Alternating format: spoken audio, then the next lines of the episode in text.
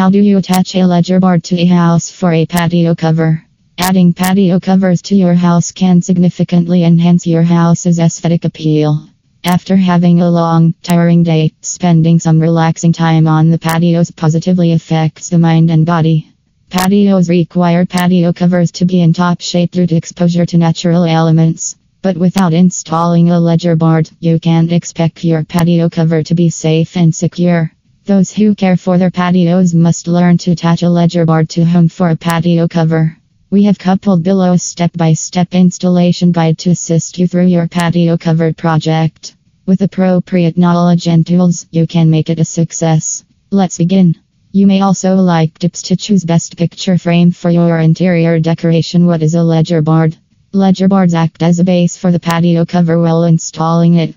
Since the ledger boards are installed using the house's frame, they tend to support the patio covers. Ledger boards are often 2x6 in size. Significantly, a patio cover cannot be attached to an existing structure without first connecting a ledger board to the house. Hence, to make it perfect for a patio cover, your ledger board needs to be leveled and attached to the house frame using screws and bolts. How to install a ledger board to house frame. To accomplish your project perfectly, you need to have the right set of tools, such as power drill, ladder, a circular saw, ledger board 2x6, lag screws or bolts, nails. Once you have gathered the necessary materials, you may need one more person to work with you as a supporter, especially while working with the ladder. Before commencing the installation process, ensure to plan the height of your ledger board. Do remember your ledger board placement will determine the height of the patio cover. Select the location.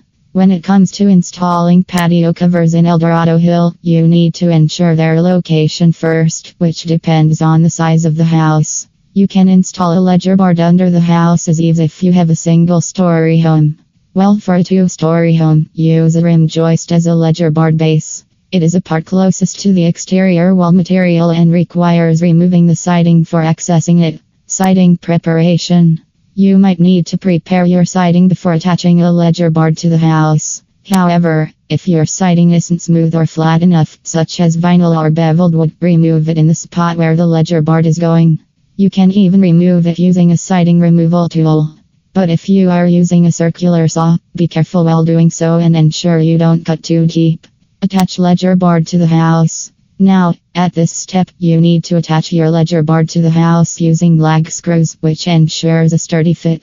The renowned company of patio covers in Rocklin suggests that always buy high quality lag screws or bolts while installing a patio cover, as they ensure toughness, longevity, and stability. Use a power drill to fasten the lag screws while attaching them to the siding or rim joist. Once you have placed the lag screws, add washers to strengthen the ledger board. Adding flash to the ledger board. Aluminum flashing prevents water from leaking behind it.